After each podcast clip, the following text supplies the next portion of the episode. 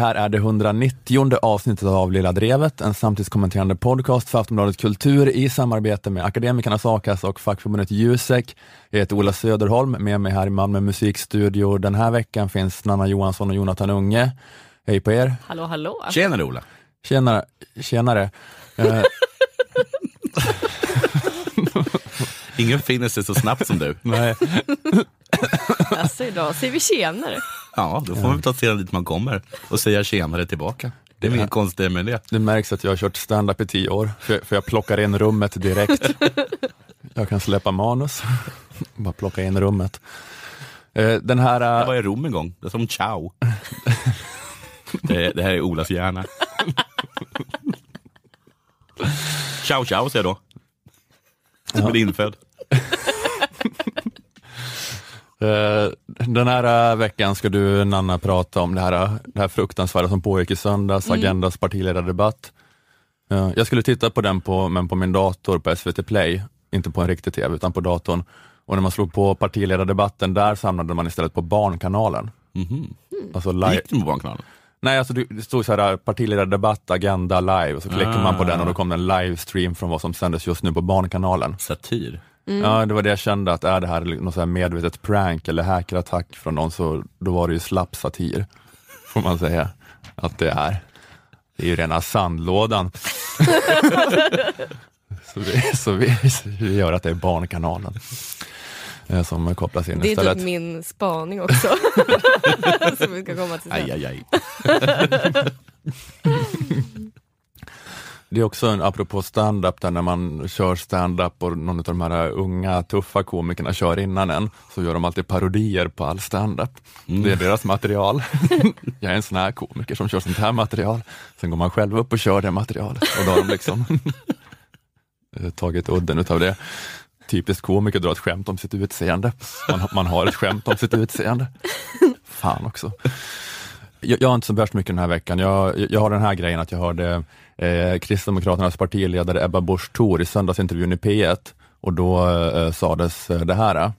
i tidningen QX ehm, så säger du att um, gayporr kan vara lika bra föräldrar som jag och min man. Eh, och, och det jag har här alltså är att jag tycker att det låter lite grann som han säger att Ebba har sagt att gayporr Ja, kan vara lika det. bra föräldrar Ja, som jag och nej, min det man. hörde inte jag. Är inte det? Jo, jag gör det. Gayporr, Jo, Okej. ja, Okej, absolut. Okej, du ja. fick mig nu. Ja. Men det, gayporr, gayporr, gayporr, gayporr, gayporr, gayporr, gayporr, gayporr, det är tur att vi inte kör med slapp satir. Men, men precis, men har, då har han inte beräknat hur eh, farligt det är med för mycket skärmtid. gayporr, Nej. Gayporr kan vara lika bra föräldrar som jag och min man. Nej, här känner man ju, nej Kristdemokraterna, gayporr är inte lika bra föräldrar som en Nej. mamma och en pappa. Kan en gayporr krama den? Skulle jag vilja säga. Man måste, måste mä- nästan medverka i gayporr för att få kram. Ja, och eh, bara den här liksom eh, mellanmänskliga kontakten. Att eh, en mamma som ser dig i ögonen och ler mot dig. Men är det Kan så du få Vem från ska gå på gayporr? föräldramöte? man bara skickar en länk. Men Är, är det så när Ebba och hennes man ska, ska ha en date night och de bara, ska vi, fixa, ska vi skaffa barnvakt? Så här, nej, det behövs inte. Vi bara sätter barnen framför gayporr istället. Men jag, för, nu kanske jag koketterar, men jag ser inte så mycket på gayporr. Och då, eh, jag hoppas jag använder ordet kokettera rätt. och då, och då, Halvrätt. men det kanske är så då att om man ser på grejer, att då och då så vänder sig någon av skådespelarna och säger, borsta tänderna, Mm, ja, just det. ät upp broccolin. Ge inte upp. Kom ihåg att allt som är värt något här i livet är något, då, får man, då är det lite motstånd, man Mm. måste kämpa. Att de säger sådana saker. Nej, jag vet inte. Men det, är- det är väl den här desperationen när man är under 4% spärren. Att KD överger familjeperspektivet och helt går över till det här gayporr-perspektivet. Mm. Jag tycker ju att KDs existensberättigande är att stärka familjens egen makt och inte att alla barn ska bara ska uppfostras av gayporr. Mm. Det är familjen som ska bestämma över barnens uppfostran. inte gayporren. Du är inte alltid tramsig, men Nej. när du är Då är tramsig, du supertramsig. jädrar i min låda av tramsig idag. Mm. Jag är lite trött den här veckan. Man kan säga att det var ett mellanår för Björn Nilsson-priset. um, ja, ja, uh, men det var ju kul att det lät lite som gayporr Mm. när han sa att jag skulle säga gaypar. Det var det. Det var ja, kul. det var lite kul. Så, uh, det är... Nej, jag, jag ska faktiskt också lite senare prata uh, utifrån den här partiledardebatten om uh, klimatdelen i, Mm. i debatten. Ja, just det, vi kan säga nu också innan vi börjar att uh, skynda, fynda Malmö. Just det. Livepoddarna är slutsålda i Stockholm och Göteborg, eh, men den sista i Malmö torsdag 31 maj, där går det fortfarande att köpa biljetter. Och det är då jag och Jonathan och Moa på scenen. Vi kanske ska starta sån här um, paketpris. Pris. Att vi hyr bussar från eh, Stockholm Mm. och Göteborg och så ingår det liksom ett hotellpaket och ett, ett, ett restaurangpaket och, Just det. och ett vinpaket. Och om vi kan samarbeta med ett sånt företag som brukar liksom bussa folk till Robert Gustafssons revyer i Oscarsteatern. Vad sa du? att? Ekman? Ja, Flexibilitet. just det. Ja, men det är en bra idé. Ja, men i alla fall, malmöopera.se. Det är på Malmö Opera i Malmö, så malmöopera.se och ni kan hitta biljetter där. Och eftersom att det blev pluggrunda nu eh, så vill jag då säga att min eh, standup-skiva, Totalen, finns ute nu på iTunes och på Spotify och på de andra vanliga streamingtjänsterna. Så du får gärna lyssna på den. Den innehåller mer genomarbetat material än det här om Ebba Busch Thor och gayporr.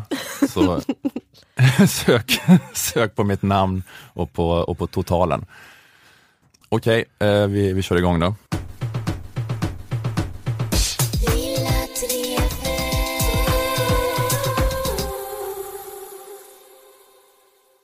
Ola, eh, du var inne på det här med partiledardebatten och den här eh, satiren då att, eh, att partiledarna är lite som barn. Eh, Min spaning är snarare att partiledarna betedde sig väldigt mycket som tonåringar. Mm, men det tycker jag, det, det låter fräscht. Mm, Nu nu, är nu, nu är- fräsch, nu har jag nu höjt, höjt nivån lite grann. Så jag tänker inte säga så mycket om kanske själva innehållet i debatten utan fokusera på just de här tillfällena då eh, partiledarna betedde sig som tonåringar. Tillfällen då man undrade om man kollade på en valårsdebatt eller på skam. Jag har ingen relation till skam men jag har hört att det handlar om tonåringar samt är bra. Den första att argumentera som en tonåring var Isabella Lövin. Eh, Jag tänker att hon är den här lite lillgamla tonåringen. Vi kan lyssna på hennes inlägg under debatten om jobb och välfärd. Varje minut vi står här så smälter 200 000 kvadratmeter is i Arktis. Men Isabella Lövin, Och vi eh, vi, behöver har, ställa vi ska om. tala om klimat och miljö lite senare i den här Men debatten. det så vi kanske finns ska hålla inga jobb på en välfärdsfrågorna nu. död planet. Det finns inga jobb på en död planet, snäser elevrådsordförande Isabella. Eh, Hon har alldeles rätt i det hon säger, men för den sakens skull så är det kanske inte ett jättebra argument i en jobb och välfärdsdebatt. Alltså det där skulle man kunna svara på precis allt. Varför har du inte betalat din elräkning Isabella? Det finns ingen el på en död planet. Varför har du glömt bort din mormors födelsedag? Det finns inga kärringar på en död planet. Och så vidare. Och ja, jag fattar att det här skulle vara hennes ingång till att prata om gröna jobb. Men just den här död planet-kommentaren känns så himla tonårsförnuftig. Som att man tror att man har kommit på liksom, argumentet som krossar alla andra argument. Ehm, den andra att argumentera som en tonåring var Jimmy Åkesson. Hans tonårsalter ego är den här lite truliga killen som gör uppror mot allt och alla. Ehm, det här var på riktigt hans ingång under debatten om första jobb och lärlingsplatser. Nej, alltså jag är så... Jag tror att väljarna är oerhört trötta på det här tjatet om skattesänkningar, skattehöjningar, lönesänkningar och inte och så vidare fram och tillbaka. Vi har så mycket större problem än så i det här landet. Och här ger Åkesson lite exempel på invandring och får sen upp ångan igen.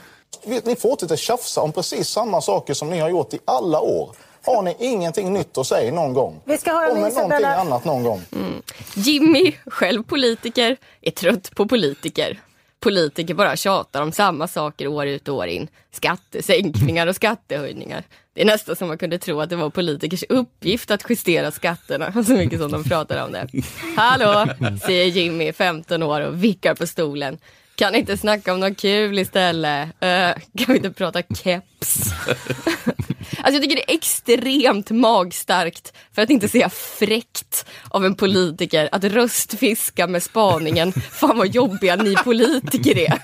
Alltså han borde blivit utbuad. Publiken borde typ kasta ruttna ägg och tomater på honom för den här fräckheten.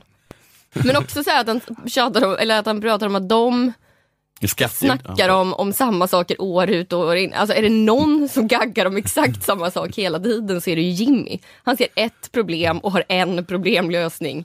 Alltså de andra låtsas ju i alla fall att de bryr sig om mer än sina hjärtefrågor. Mm, mm. Det är inte bara snacka keps. Nej. Men sen är väl skatter, skatter är väl nästan bara det det handlar om. Ja.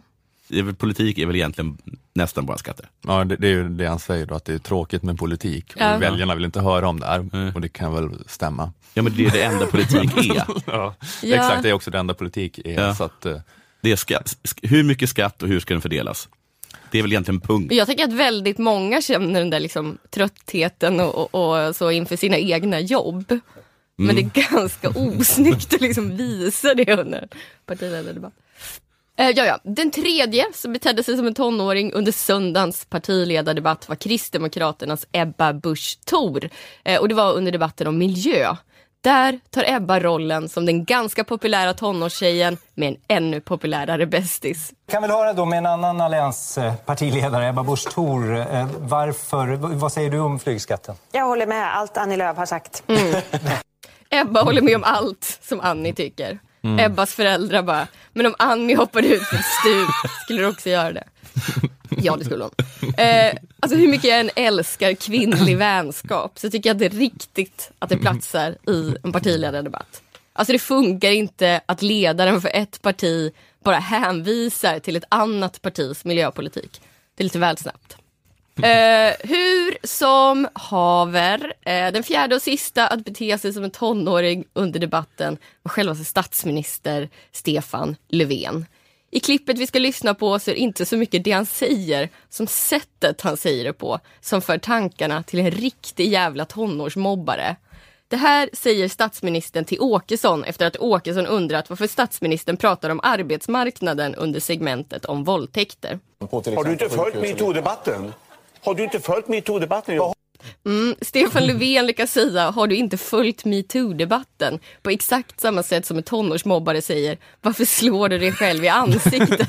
Med att tvinga mobboffret att bara smälla sig själv i fejset upprepade gånger. Han får till något slags elakt bebisspråk som är helt perfekt avvägt. Har du inte följt metoo-debatten? Ja. Det här var de tonårsfasoner som jag reagerade på under partiledardebatten. Ja, jag, jag såg den inte. Jag fick reda på bara häromdagen att det var valår i år.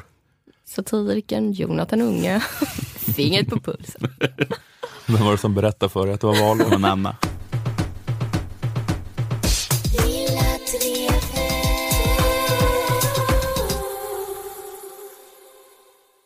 Oj, oj, oj hörni, på tisdag är det arbetslöshetens dag. Tänk att det är bara några dagar kvar. Det är vår eh, sponsor Akademikernas A-kassa som arrangerar arbetslöshetens dag i Stockholm tisdag den 15 maj. Den är en sån där dag som inte behöver vara en röd dag. Nej, det är väl... eh, Hajar du? Snyggt. Just det. Nej, precis. Ja, men det är väl som barnens dag eller sådär, fast lite mörkare. Ja, men det, det, är, det är en temadag med seminarier och utbildningar för att lyfta upp arbetslösas situation och arbetslöshetens påverkan på samhället. Ett av seminarierna hålls av Roland Paulsen, Mm. den folk, folkkäre arbetskritikern. Så man kan gå och lyssna på honom där och, eh, om man vill. Läs mer och anmäl dig på arbetslöshetensdag.se. Och eh, har, ni, har ni inte gått med i Akademikernas a-kassa ska ni göra det. Endast 110 kronor i månaden och då får ni a-kassa upp till 20 000 i månaden när ni befinner er mellan jobb. På akademikernas.se kan ni läsa om hur ni gör för att gå med. Ni kan räkna ut vilken a-kassa just ni hade fått och ni kan läsa om varför det kan vara en bra idé att gå med redan som student. Eh, vår andra sponsor, fackförbundet Jusek, är för dig som är jurist, ekonom, systemvetare, personalvetare, kommunikatör eller samhällsvetare. Många, eller kanske de allra, allra flesta till och med, som jobbar i dessa branscher tjänar mer än a-kassetaket, som jag är på 25 papp. Men med Juseks inkomstförsäkring får du 80 procent av lönen upp till 80 000 kronor. Eh, Jusek stöttar dig också på en rad andra vis i karriären. Den här veckan vill de flagga för något som heter Juseks karriärlunch. Man kan anmäla sig på jusekskarriärlunch.se för att komma i kontakt med andra Jusek-medlemmar eh, som man då vill nätverka med i syfte att eh, antingen vill man träffa branschkollegor på andra arbetsplatser eller att man vill träffa Jusek-medlemmar som jobbar i ett annat yrke som man kanske vill byta till. Så det finns då en eh, lång lista på Jusek-medlemmar som registrerat profiler på karriärlunchsidan. Eh, man kan läsa de olika profilerna och kontakta dem man ska träffa. Och kom nu ihåg att det här inte är Tinder. Eh, Jag säga. Försök hålla det professionellt. Är lunchen gratis? Nej, eh, alltså det, nej, det är att man träffas, sen så går man och äter lunch och betalar för den som vanligt. Men eh, Jusek har en kampanj nu att om man skickar minst fem lunchförfrågningar så får man en lunchcheck. Mm. Så det är antar att det är någon slags presentkort på lunch. Så, Mums. så är den gratis. Eh, ja, en av fem är, är gratis. Ett bra tips på om man vill ha gratis frukost, Mm. det är att man köper en aktie i massa olika bolag. Och sen när de har sin eh, Ja. kvartalsredovisning eller årsstämma eller någonting, då kan man gå dit. Mm, Ta sig en liten för alla. just det. Och då eh, är det kanske det en sån varje vecka i alla fall. Om Ja, det är säkert. Ja, om man köper jättemånga. Ja. Det här är mitt andra tips. Skäl. Att vara med i Akademikernas och Jusek kostar sammanlagt 361 kronor. Är du alltså Akademikernas medlem lägger du bara till 251 kronor för att också få vara med i facket.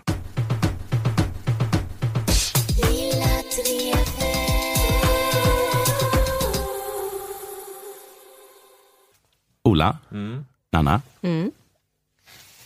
jag har en god nyhet. Och en dålig nyhet. Oj. Jag kommer med honung, Mm.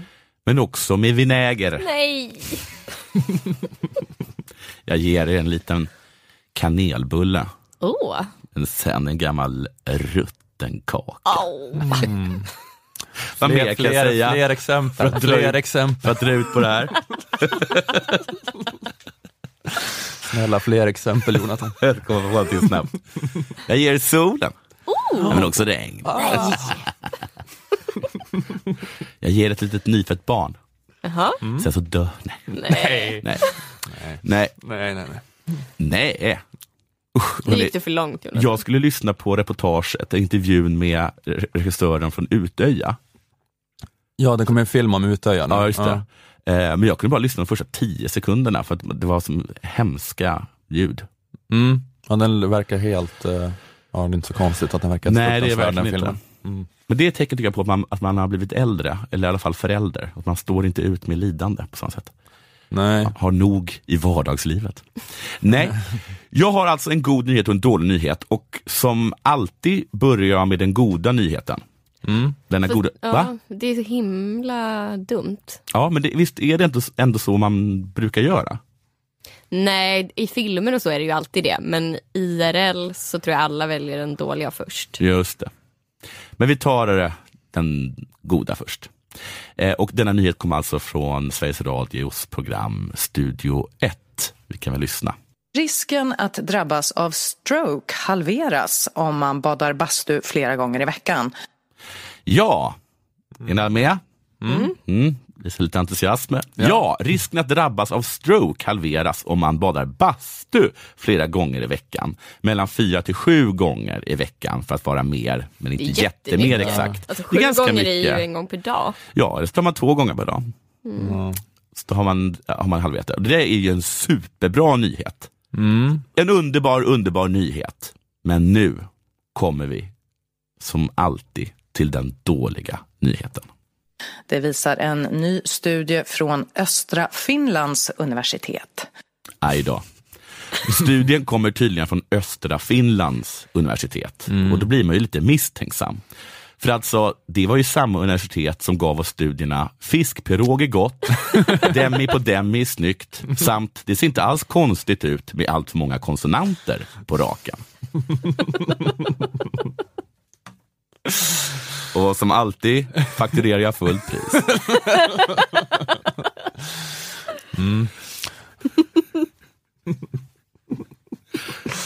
Det blir ett sånt program idag. Ja, ja, ja. Exakt. Det... Nu argler han. Ola liksom gömmer sitt ansikte i händerna. Oj, vad han argler. Nej, klös det inte.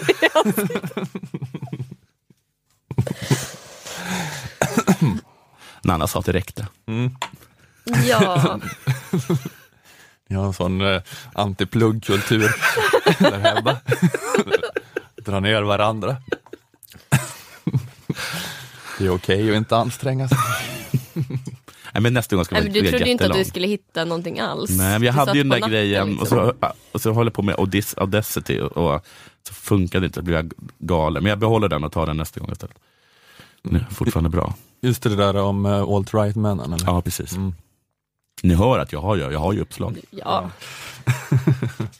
Jag, mitt bästa eh, goda nyheter och dåliga nyheter skämt var ett jag brukade köra i början när jag höll på med stand-up. Det var, ja, vad var det? Kom- det här kommer jag fan ihåg. Jag gjorde slut med en flickvän och jag sa till henne att jag, jag har goda nyheter och dåliga nyheter. De goda nyheterna är att Jesus älskar dig. Det kommer jag ihåg.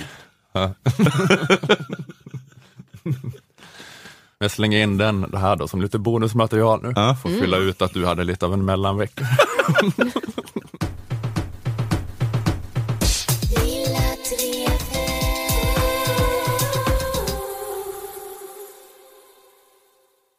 Jag tror att jag kanske, jag tror att jag kanske uppfattat som en sån som eh, tjatat lite grann om att vi borde prata mer om klimatfrågan. Mm. Hållit på så här och journalister borde bevaka det mer och så. Eh, Men nu då, eh, särskilt efter att ha sett den nästan, liksom, det nästan 30 minuter långa klimatsegmentet i partiledardebatten i Agenda, vill jag nog modifiera det lite. Att, eh, ja, eller det, det var lite så här, be careful what you wish for, eh, känsla över att se det. Ja, bara kort sammanfattning, att det var, det var mycket det här då med olika, olika lögner, slash fantasier, slash religiös eh, fanatism. Ulf eh, Kristersson, kan vi fortsätta flyga så här mycket? Vi kan fortsätta flyga om vi minskar klimateffekten av bränslet. Det är en viktig skillnad. Vi ska ju inte flyga mindre i största allmänhet. Trots att vi har ökat vår ekonomiska tillväxt med 50 procent sedan i början på 90-talet så har utsläppen gått ner väsentligt. Vi kan ju inte straffa rörlighet och resande. Vi har redan väldigt låga utsläpp. Vi har sagt att det ska vara en kvotplikt för att biobränsle för alla plan som lyfter från svenska flygplatser. Det kommer ha effekt. Vi måste flyga. Den, det, ja, men det är den här klassiken som jag nog har tagit upp 51 gånger i den här podden, att man säger att eh, Sveriges utsläpp minskar för att man inte räknar utsläppen svenskarnas liv och konsumtion orsakar, utan man räknar bara utsläppen från svenska skorstenar. Så vårt köpande av smartphones tillverkade i Kina genererar noll klimatavtryck Aj. enligt Mm. Jan Björklund. Det är lite tjatigt att jag tar upp det igen, men den sägningen var med oemotsagd, oproblematiserad 18 gånger i den här debatten. Nej, men jag, vill, eh, nej, men jag, tror, jag vill modifiera det här med att vi borde, eh, och vi borde prata mer om klimathotet. Att, jag menade kanske inte att vi ska prata mer om det med, i- typ i en valrörelse eller med politiker. Det är ju ingen idé att prata med dem om det. Alltså att försöka prata konstruktivt om klimathotet inom mainstream politiska diskursen. Det är lite grann som om Darwin, när han kom på sin teori, skulle ha pratat om den med påven framför allt och försökt så här, reda ut det här. Alltså det går ju inte för hela påvens legitimitet byggde på att det inte var så som Darwin sa. Och det är ju så där då att prata klimatrealiteten med Jan Björklund, Annie Lööf och Stefan Löfven, alltså hela deras legitimitet, hela deras löfte om välstånd och fortsatt konsumtion bygger ju på att det inte är så. Alltså, alltså verktygen för att hantera den nya situationen kan inte finnas i liksom det systemet, för att använda sådana verktyg skulle ju vara självmord för systemet. Så det är liksom, ja, men det, för, det, för det var en sak de konstaterade i, i introt till den här klimatdebatten. Med de styrmedel som finns idag kommer inte Sverige att nå klimatmålet. Ja, ja men det, ja, så, så är det. Liksom. Det kom, de, kommer, de kommer- inte nå klimatmålet. Men det, och det var faktiskt en, en DN-ledare som skrev om det här för några dagar sedan, att, eh, att det är de här klimatmålen som riksdagen har antagit, den svenska klimatlagen eller vad, vad det kallas. Och det är då för att Sverige ska göra sin del i Parisavtalet. De, de skrev om det, vad de målen faktiskt innebär om man skulle ta dem på allvar. Eh, och det står så här att eh, Konjunkturinstitutet räknar med att den nya klimatlagen eh, kommer att kosta svensk ekonomi många tiotals miljarder kronor per år. Enligt en kalkyl behöver koldioxidskatten höjas med 1000 procent och mer därtill under det kommande decenniet. Det skulle ge ett bensinpris på omkring 50 kronor per liter. Ingen har egentligen förklarat hur landsbygden ska leva då. Så det, det är det alla partierna kommer överens om att de egentligen ska gå till val på. tusen procent höjning av koldioxidskatten. Mm. Döda svenska landsbygden i ett slag. Det är det alla har kommit överens om, att det är, det är det vi egentligen ska i våra kampanjfilmer. För att Sverige ska klara klimatmålen. Vilket då, om vi gjorde det, antagligen också vore så gott som meningslöst med tanke på utvecklingen i resten av världen. Usch, det är så himla deppigt när du Mm. talar om miljö. Men det, jag menar att det här bara säger något om i hur parallella universum då vardagspolitiken och klimatrealiteten är. Att det är att det, liksom, det, det är så inkompatibelt så det krävs en tyst överenskommelse om dubbeltänk. Ja. Att eh, egentligen har vi kommit överens om att höja bensinpriset till 50 kronor typ igår. Det är det vi egentligen har kommit överens om. Men självklart kommer vi liksom, det kommer ju inte ske, för det går ju inte att göra i verkligheten. Men i den ännu verkliga verkligheten, där klimathotet finns, så måste man göra det. Men det kan vi inte. Ja. Det, så det är, liksom, det är bara att det finns ingen idé att prata om det i det här sammanhanget, i Agendas partiledardebatt. Det är bara pinsamt och förolämpande för alla inblandade, att de ska stå där och ropa de här helt verklighetsfrånvända besvärjelserna.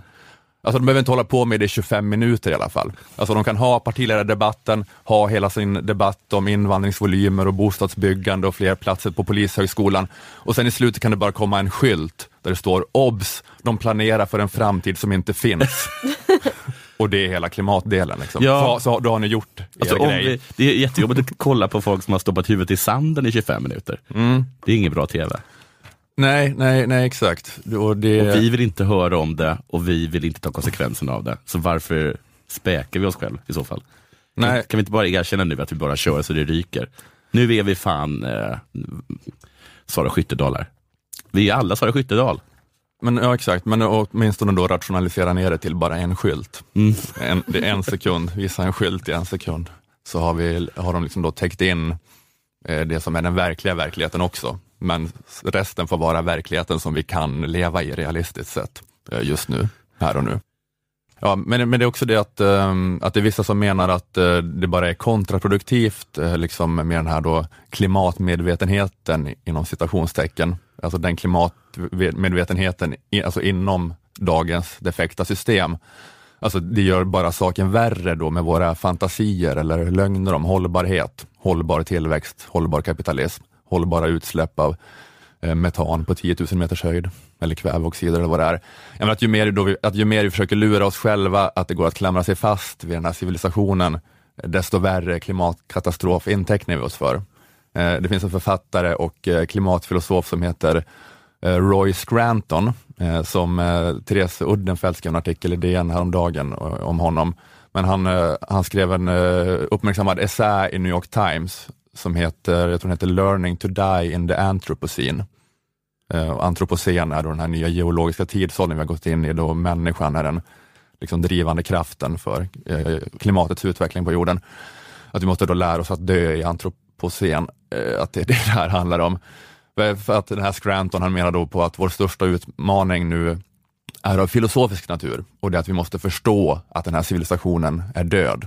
And the hope is that accepting that the civilization is already dead can free us up from our need to perpetuate it, our desire to keep things going the way they are going, right? It can actually hopefully open up new ways of dealing with and adapting to um, this profoundly alarming situation that we find ourselves in.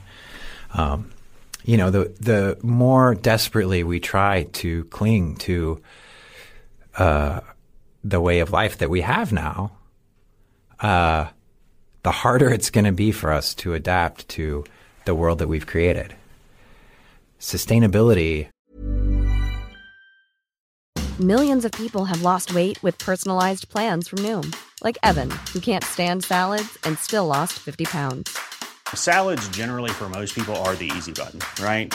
For me, that wasn't an option. I never really was a salad guy. That's just not who I am. But Noom worked for me. Get your personalized plan today at Noom.com. Real Noom user compensated to provide their story.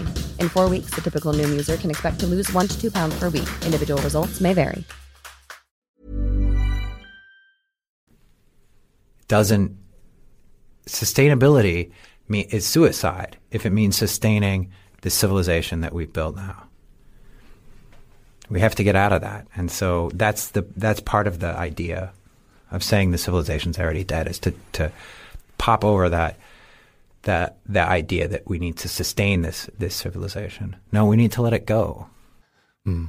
Varför sänder de inte det här istället för partiledardebatt? Mm. Bara. Jag förstår inte. Ja, men, eh, hållbarhet är självmord, eh, om det betyder att försöka bibehålla den här civilisationen. Men ju snabbare vi släpper idén om att den här civilisationen fortfarande lever, eh, desto större chanser har vi att på något sätt försöka hantera de nya kärva, kärvare tiderna som kommer. Jag vet inte exakt hur, men fråga mig inte exakt hur. Men, eh, ja, men så det blir då frustrerande med en partiledardebatt och eh, liksom valrörelse om klimat, där man hela tiden intervjuar de som har investerat mest i att den här civilisationen lever. De står här och påstår att den här civilisationen lever. Att de är de sista som liksom kommer så här släppa, då, släppa relingen på Titanic. So you argue that civilization as we know it is effectively already dead. Yes. And so what we need to do is not only learn to die as individuals, which is what you encountered in Iraq, but learn to die as a civilization. Right. Men försök få Annie Lööf att erkänna det här. Det går inte att få henne att säga det här. Nej, men det är omöjligt. Det är helt Vad omöjligt. Vad var det sa vi vid Irak? Ja, det är, han är en Irakkrigsveteran. okay. Så att han, eh, jag tror han har pratat, det- är hans här liksom, texter har influerats av det, att han i Irak var så rädd för att dö och läste någon gammal samurajbok om hur man ska meditera över döden, Mm. Och få lära sig att dö och att vi nu måste göra det på en civilisationsnivå. Så, eh, ja. Det kommer vara himla svårt. Jag läste någon, jag vet inte, jag kommer inte ihåg vem det var som sa, det var en amerikan som sa, att am- Amerikas krig nu för tiden, förr var de kanske av nödvändighet eller av eller att de känner någon sorts hot. Men Mm. idag så utkämpas alla krig för eh, bekvämlighetens skull. Mhm. Att, att, liksom att eh, alla krig är till för att se till att eh, det amerikanska folket och därmed även alla liksom, folk som bor i västerlandet ska liksom ha, kunna leva så bekvämt som vi lever. Mhm. Alltså vadå, typ olja? Olja, Mm. billigare olja, sådana saker. Mm. Vi eh, ligger i hang, hängmattan till vår grav. Ja, den kostar Ja, ingenting. nej, men det är han, eh, ja precis. Men jag tror han hade någon, li- någon liknelse om det här med att, att det är lite grann att vi är en sån tecknad seriefigur som eh, har sprungit ut från klippan och springer i luften just nu. Precis. Eh, så, men jag har inte tittat ner än. Titta inte ner. nej, just det, nej, exakt. För det är då. Det är kanske det som Annie Lööf försöker skrika lite subtilt i ansiktet på dig. Du har sett att gråben alltid faller så fort han tittar ner. Ja. Det är det du inte ska göra. Du är den här personen bakom gråben som säger, men gråben, vad står du egentligen på? Ja, jag inte, jag... Jag väljer att se oss som en humla. Vi borde inte kunna flyga. Nej. Men vi gör. Men det gör det ändå. Nej, alltså självklart, det är ju så. Alltså, för det är bara så himla deppigt. Mm. Vi har så himla svårt att tro att vi kommer kunna eh, inse det. Ja, men det, det är så svårt nu att se vad som ska göras för att det är så sent att, eh, alltså även utifrån liksom, hypotesen att teknikoptimisterna har 100% rätt, så är som jag förstår liksom, situationen nu när man Ja. läser om det att, att även om det skulle vara möjligt med den här solcellsdrivna industriparken som kan upprätthålla business as usual, så att bara nu, ja, men det, kommer, det måste ta minst tio år att bygga den. Ja. Eller Ja. mer skulle jag gissa. Och du vet, bara hur mycket utsläppen av att bygga den och hur mycket som kommer hända, alltså hur, alltså att det redan är liksom, vad, som kommer hända de här tio åren, att det redan är Alltså även, det, är väldigt dystert även med maximalt så här, galen liksom eh, eh, Timbro-fundamentalist, tror på teknikutvecklingen perspektiv. Så det är så väldigt svårt att, eh, jag vet inte. Det, men det är också någonstans, jag tänkte på det, att, att jag någonstans inte riktigt heller, att jag någonstans inte riktigt så här, tror på den här extrema pessimismen, att man, man har det så i sig som människa att man inte riktigt kan fatta att imorgon inte kommer vara som idag. Att, eh, och det är också att de har så jävla dåligt track record. Det, det har så dåligt track record det här med att ropa att allting går under. Ja, för att varje generation gör det. Det är, ett, det är ett problem för klimatmänniskorna. Det är svårt att vara den första domedagssekten som har rätt. Ja. att, eh, jag kan inte riktigt. Det, det är som anledningen att man, jag vet inte, jag har, inga, jag har inga argument mot det den här Scranton säger, mer än att alla som har pratat som du i historien någonsin har varit dårar. Jag har inget i sak att invända. Men det känns bara, Men jag, är det, det, hur, hur pass utdragen är processen? det där klassiska med att det, ingen, i, ingen i romarriket förstod när romarriket hade gått under. Alltså när vi säger att romarriket gick under så tog det ju Mm. Några hundra år innan romarriket ansåg att de gjorde det. Mm, mm. Ehm, jag menar, om vi istället går på min linje att vi absolut ska bara klinga oss, eh, hålla fast oss vid det här. När vi, vilka drabbas? Jag, kommer jag drabbas mycket hårt? Kommer jag det Ola? Ja. Kommer det är de här få- folkvandringarna som kommer ställa till det va? Ja, exakt. Och, eh, men också kanske det här med Golfströmmen. Ja, liksom om den ja, där, av. ja. Då Nej, är ju- gör den det då? Ja, jag vet inte, den har börjat göra det redan ganska På mycket. Ja, det var ju någon nyhet om det. Att, eh, Men då är det ju kört. den har, Då måste jag köpa en pistol så jag kan begå självmord. ja. Då kommer det ju inte folkvandras hit i alla fall. Mm, Nej. Då kommer det vara som i arktiskt klimat här plötsligt. Men Anna, du kan inte ens leva utan internet. Nej. Nej. ja, nej, men jag, vet inte. Jag kan nog klara mig utan internet, men jag behöver mina reumatismsprutor. Men Det kan nog bli svårt. Ja, du, grabb. låter, du låter inte som den perfekta överleva, postapokalyptiska överlevaren. Men då, då har ni fått instruktionerna som jag gett er va? Att jag ska, ni ska bjuda mig på kanelbulle som ni har stoppat Stilnoct i. Och sen när jag sover så skjuter ni mig. Just det. Det- Tror jag att jag har sagt tidigare. Okej, ja, det låter som en riktig vikingadöd.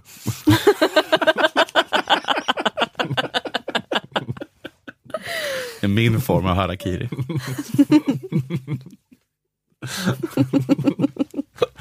Det är för sorgligt. Du, du får inte dö så. Jag orkar inte det. Du sitter och äter bullar, somnar. Sen ska, ska jag bara skjuta dig där du sover. Det är liksom, Jag känns jag som, inte... det känns som att, att jag kommer vakna upp och tro att jag är i himlen. Så är det bara att du har lämnat det oskjutna, den oskjutna geväret bredvid mig.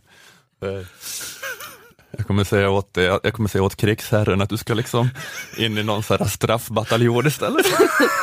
Och storma fienden. Med mina små klohänder. Jo, jag, du kommer ju ja, men du kommer ju dö direkt, men jag vill bara att det, jag bara tänker liksom på din själ på något vis. Okej, kommer i så fall vill jag att, att ni avfyrar mig från en katapult. så att jag i alla fall får ett sista Wii! Ja, just det. Du initierar det med någon sjukdom. Jag har reumatism. Ja, just det, men jag menar, smittkoppor eller någonting. Initiera Mm. smittkoppor i det och sen katapultera in dig eh, in i, innanför stadsmurarna på den angränsande stadsstaten. Ni kan ju också skicka, ni kan ju också, ni kan, ni kan ju också kasta in mitt, vad heter det, eh, mitt bull och stillnokt, eh, vad heter det, sömniga lik. Och så tror jag kanske att den svagheten sprider sig. Detta veka, ha, det här, den här hardhjärtade attityd sprider sig bland fienden. Rör den inte!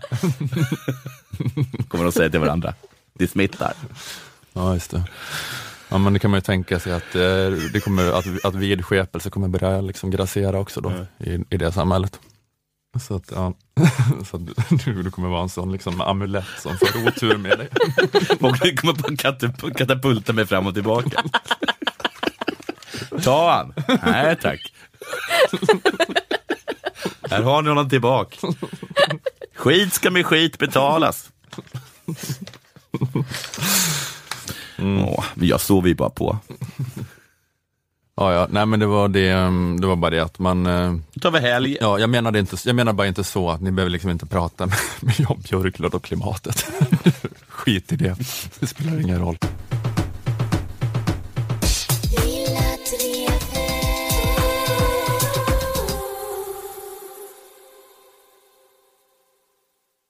Eh, det var allt eh, för den här veckan. Vi säger tack till Akademikernas A-kassa, fackförbundet Jusek, tack till Aftonbladet Kultur, tack till Malmö musikstudio där vi spelade in.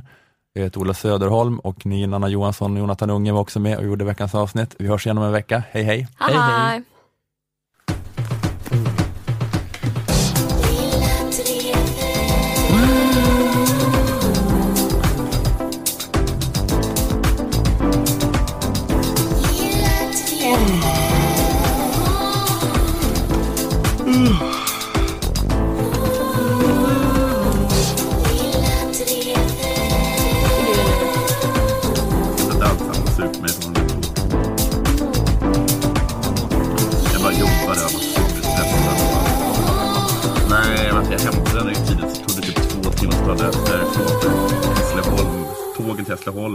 Sönder. Och sådär.